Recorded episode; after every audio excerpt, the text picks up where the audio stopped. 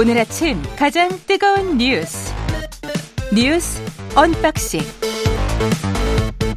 자 뉴스 언박싱 시작하겠습니다. 민동기 기자 김민아 평론가 나와 있습니다. 안녕하십니까? 안녕하십니까? 예, G7 최대한 빨리 요약을 한번 해보죠. 일단 한미일 정상회담을 가졌는데요. 인사하고 사진 촬영을 겸해서 한 음. 2분에서 5분 정도 회동을 가졌습니다. 예, 굉장히 좀 짧은 시간이었는데요. 일단 뭐 어, 대북 억지력 강화라든가 경제 안보 협력 등에서 삼국 공조를 새로운 수준으로 발전시켜 가기로 했다. 이런 내용을 발표를 했습니다. 아, 젤렌스키 우크라이나 대통령이 히로시마를 깜짝 방문을 했기 때문에 예. 아마 이것에 영향을 좀 받은 것으로 보입니다. 주연은 젤렌스키였죠. 그렇습니다. 예. 그래서 이것 때문에 한미일 정상들이 뭐 북한 미사일 정보 실시간 공유라든가 한미일 경제 안보 대화 활성화 문제 등과 같은 의제를 정식으로 논의는 하지 못했습니다. 뭐, 바이든 대통령 또 빨리 가야 됐잖아요. 어, 그래서 그런지 예. 빨리 가면서도 바이든 대통령이 좀 미안했던 것 같습니다. 음. 그래서 어, 워싱턴에서 삼국 정상회담을 열자 이렇게 해서 윤 대통령하고 기시다 총리를 초청을 했습니다. 다음에 밥 한번 먹자. 예. 이제 워싱턴에 초청을 해서 뭐, 뭐, 어떤, 피- 어떤, 뭐랄까요, 피상적인 뭐 그런 것들만 하진 않겠죠. 그때 가서는 음. 아마도 이제 한미일 안보 협력과 관련된 여러 가지 또 좋은 얘기를 할 것이고, 특히 일본 입장에서는 지난번에 한참 말씀드렸다시피 워싱턴 선언으로 이 한미 간의 이제 어떤, 어, 어떤 여러 가지 이제 확장 억제 강화라든가 이런 걸 얻어낸 거에 대해서 자기들도 이제 해야 된다 이런 여론이 있거든요, 내부에. 그러다 보니까 아마 그런 것들과 관련돼서 자신들의 국익을 관철하기 위해서 아마도 그 워싱턴에서는 뭐 나름대로 일본이 할 말 만드는 그런 자리가 이제 마련되지 않을까 싶고 그리고 이게 방금 주연은 젤렌스키였다 이렇게 말씀하셨 지만 총 감독은 결국 기시다 후미오입니다. 일본이 한 것이기 때문에 예. 물론 이제 젤렌스키는 프랑스 비행기 타고 왔지만 이 자리를 다 세팅을 하고 어쨌든 이것에 어떻게 할 것인지 연출한 것은 일본이기 때문에 사실 이번 G7 정상회의 최대 승자는 언론은 보통 그렇게 안 보는데 제가 생각할 때는 기시다 후미오 일본 총리다. 여러 가지를 얻었거든요. 일본이 이걸 통해서. 중국 언론은 기시다 후미오 총리를 최대 승자 또는 최대의 원흉 뭐 이렇게 보는 것 같습니다. 예. 그렇죠. 그러니까 이 판을 만든 게 일본이다. 중국은 계속 이러면서 반발을 하는 것인데. 근데 이제 앞서서 이제 말씀하셨지만은 우리가 그럼 여기서 얻은 것은 어떤 거냐에 대해서는 또 냉정한 평가가 필요한데 다만 애초에 이제 G7이 아니기 때문에 우리는 또 옵저버 자격으로 참가한 것이기 때문에 애초에 우리가 발언한 어떤 그런 여지나 이런 것들을 많지 않은 상황 속에서 그렇죠. 사실 또 얻어낼 수 있는 것은 제한적이었기 때문에 좀 이벤트 위주로 지금 언론의 평가가 되고 있는 것은 불가피한 그러한 상황이 아닐까 생각이 됩니다. 예.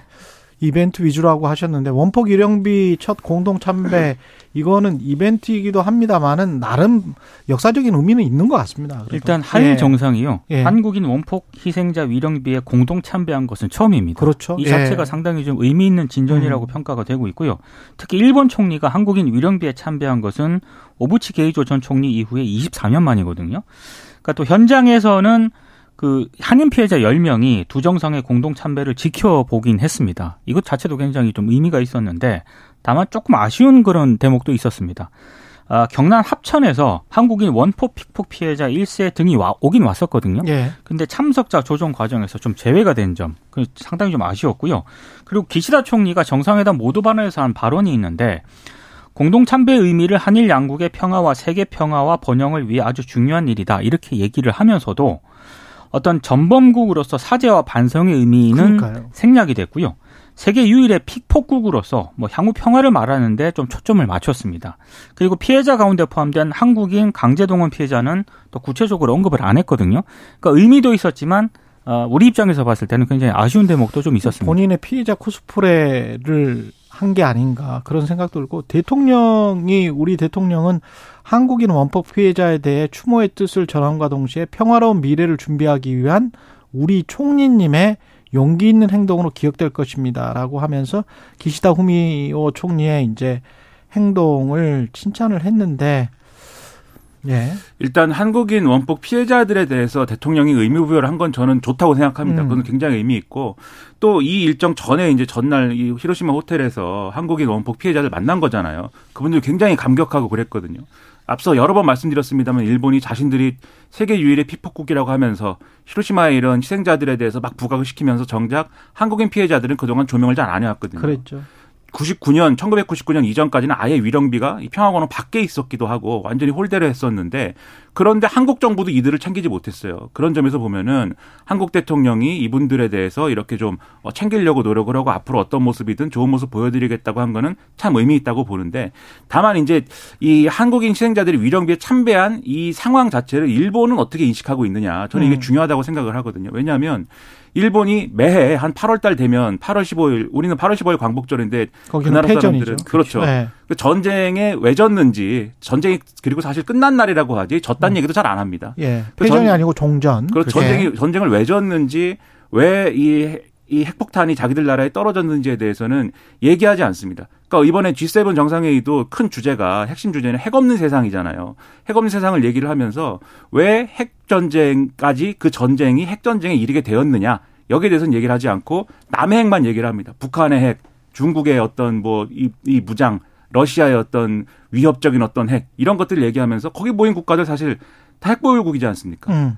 영프, 독, 미국 뭐 다 핵보유국들이고 일본도 핵보유국 기점까지 간 나라인데 그런 것들에 대해서는 사실 얘기를 하지 않고 더군다나 황당한 거는 일본 언론들은 이핵 없는 세상이라는 구호에 대해서는 또 어, 우리도 사실 핵은 필요하지 않아? 이건 너무 이상론 아니야? 뭐 이런 반응이거든요. 그러면 이거 종합을 해보면 이 한국인 피해자들에 대해서 한일 정상이 같이 참배한다는 의미가 과거의 전쟁에 대해서 어, 좀 반성하고 그러한 피해에 대해서 사죄하고 앞으로 그러한 일이 일어나지 않도록 역사인식을 분명히 하고 함께 미래로 나아가자 이런 의미라기보다는 한일 간에 이 정도로 가까워졌다 손잡고 이 이벤트? 어떤 다, 예. 다른 이 악, 악독한 나라들에 대해서 같이 대항하자 이것 이상의 의미를 가지지 못한 거 아니냐라는 느낌도 들어서 그런 점은 아쉽다라고 생각이 됩니다. 그리고 평화로운 핵 개발이라는 측면에서 봤을 때는 원자력이나 뭐 이런 것들을 자국 내에서 어떻게든 처리를 해야 될 거 아닙니까?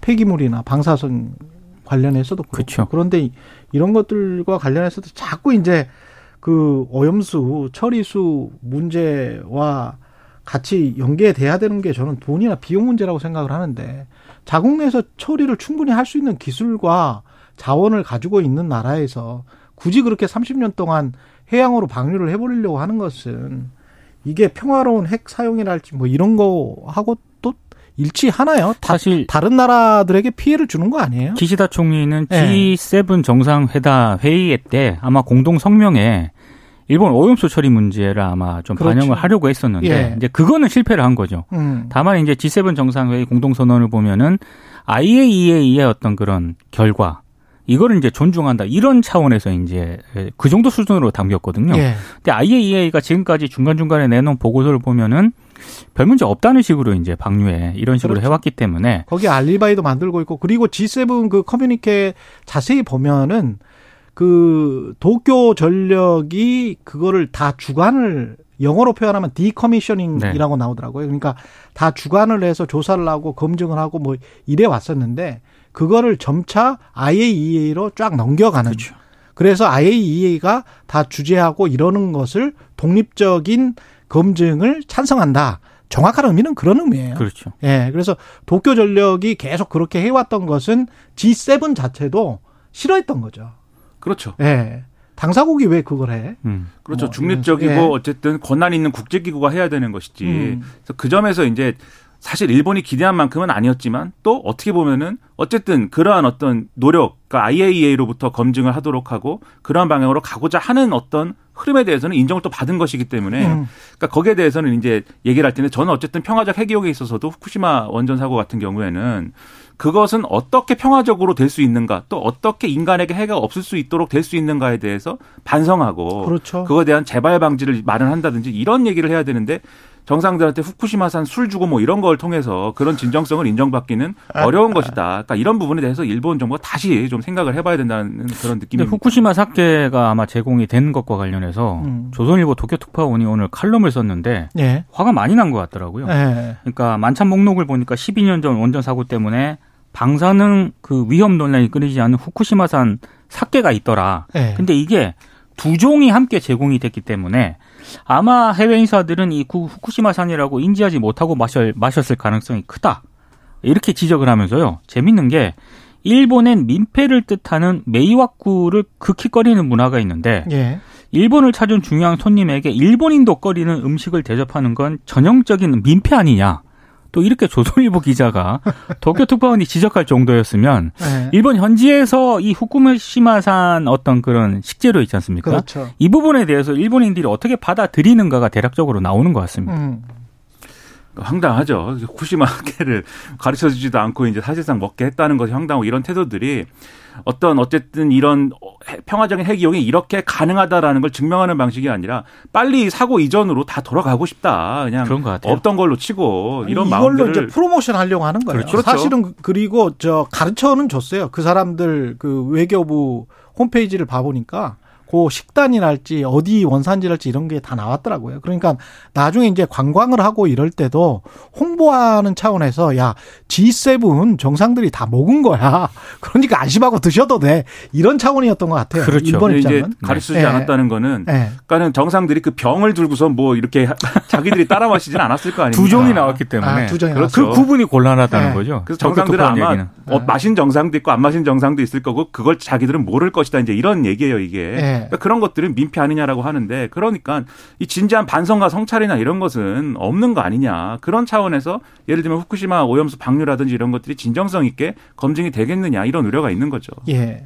그리고 우리 시찰단은 갔는데 이 한 사람 그 단장입니까? 네. 그분 빼고는 누가 갔는지도 지금 모르는 거죠. 그러니까 유국희 원자력 안전위원장이 시찰단 단장을 맡고 있거든요. 예. 어제 인천공항에서 기자들에게 만나서 뭐 어디에도 경도가 되지 않고 과학적인 근거 기준을 갖고 안전성을 확인해 나가겠다. 이렇게 얘기는 했는데 좀 말이 나오고 있는 게요. 일단 일본의 자체 검사 장비를 가져가지 않는다라고 합니다. 그리고 오염수 등 현장 시료 채취도 안 한다고 하거든요. 실효 채취도 없다. 그렇습니다. 예. 아, 그리고 민간 전문가는 일본 측의 반대로 포함이 안 됐고요. 그리고 어, 유, 이 인천공항의 모습을 드러낸 유단장을 제외한 20명의 그 명단이 있지 않습니까? 공개를 안 했거든요. 그러니까 어제 좀 이상했던 게 지난 20일 저녁에 언론의 출발 직전에 인천공항에서 브리핑을 하겠다라고 시간하고 장소를 기자들에게 공개를 했습니다. 음. 근데 공항에 딱 나가보니까 기자들이 유국희 단장만 온 겁니다. 그러니까 이제 시찰단에 포함되는 그 시찰단이 오지 않겠느냐라고 해서 이제 기다리고 있었는데 시찰단은 일단 확인을 못 했고요. 유 유국희 단장의 이제 간단한 그런 내용만 이제 취재를 하게 된 건데 더 좀 이상한 거는 일본 현지 일정 공개라든가 언론의 취재 허용 여부도 아직까지 결정을 못했다라고 합니다. 그래서 좀 상당히 좀 비판적인 목소리가 좀 나올 수밖에 없는 상황입니다. 그만큼 어떤 지금 상황에 대한 국민 여론이나 이런 것들이 좋지 않을 것이다 이렇게 보는 건데 저는 이분들도 사실 여러모로 고역이다 이런 생각도 들어요. 왜냐하면 이분들이 정말 나는 일본의 오- 오염수 방류에 대해서 꼭 들러리를 서야겠다 이런 마음은 아닐 거 아닙니까? 그렇죠. 가서 어쨌든 가능한 만큼 최대한의 검증을 한번 해보겠다 이런 마음일 텐데 이미 우리 정부 차원에서 그리고 한일 간의 관계라는 어떤 그 틀 안에서는 선을 이미 그어놓은 거잖아요. 우리가 말씀하셨듯이 실효 채취도 자체적으로 없고 그것은 IAEA의 검증이나 이런 걸 다 하는 거니까 그게 제대로 되고 있는지만 확인하는 것이고 다만 이제 노력을 하고자 하는 것은 이 단장이 말씀을 했듯이 원자료를 달라고 요구하겠다는 거예요. 그러니까 이, 이 확인을 하려면 원자료가 있어야 되지 않습니까? 최소한 그 원, 원래 이게 어떻게 뭐가 들어가서 어떻게 나왔는지에 대한 최소한의 수치나 이런 게 있어야 되는 거 아닙니까? 그냥 거기서 밝히는 거 외에 이제 그런 것들을 요구한다고 하는데 사실 그걸로도 부족한 것이고 제공자는 어쨌든 도쿄전력과 일본 정부기 때문에 그런 점에서는 여전히 이제 좀 여러모로 이제 의구심을 떨치기가 어려운 상황인데 참 여러모로 참 고생이 많은 것 같습니다 이분들도. 그 SNS 트위터인가요? 뭐 계란 나오는 거 있죠? 프로필 사진에 계란, 달걀. 그 실명으로 잘 안 하잖아요. 그래서 자기 실명을 숨기고 그래서 뭐 다른 뭐 페이스북 같은 경우는 실명 아니면 못 들어오게 하게 하고 그렇지 않습니까? 심지어 SNS를 쓰는데도 자신의 프로필 얼굴과 실명을 내고 거기에서 자기의 감정이나 이런 것들을 쓰잖아요. 그리고 그게 온당한 인터넷 이용법이라고 하잖아요. 근데 한국의 전문가, 각계 전문가 20명이 정부 기관 사람들이 가가지고 그 자기의 얼굴과 자기의 이름을 숨기고 하나의 보고서가 나오는데 그 보고서 안에서 자기 분야가 있을 거 아닙니까? 그러면 자기가 동의하지 않는 부분이 쓰여 있어도 나중에 누가 썼는지를 몰라. 그래서 국민들이 또는 기자들이 대신해서 물어볼 사람이 없어. 음. 이게 말이 되면 이게 과학입니까? 그리고 아마도 그 아마도 이 전문가 그러니까 명단이 예. 없어서 제가 추정을 할 수밖에 없는데 아마도 이 부분에 대해서는 상당한 유연성을 가지고 있는 분들이겠죠. 예를 들면은 지금 정부나 정부 국책 연구기관이나 여당에서 1리터 먹어도 상관없다는 교수 불러서 얘기 듣지 않습니까? 네, 영국 교수. 그 정도 수준은 아니더라도 상당히 유연한 입장을 가진 분들이기 때문에 아마 이런 일이 발생하는 것이리라 추측을 합니다. 그러면 돌아가실 때 한 10리터 이렇게 가지고 돌아가셔도 될 것 같아요, 영국으로. 특산품으로 해서. 오늘 그 박민식 국가보훈부 장관 후보자죠. 청문회가 있습니다. 근데 18대 국회 법사위원일 때요. 예.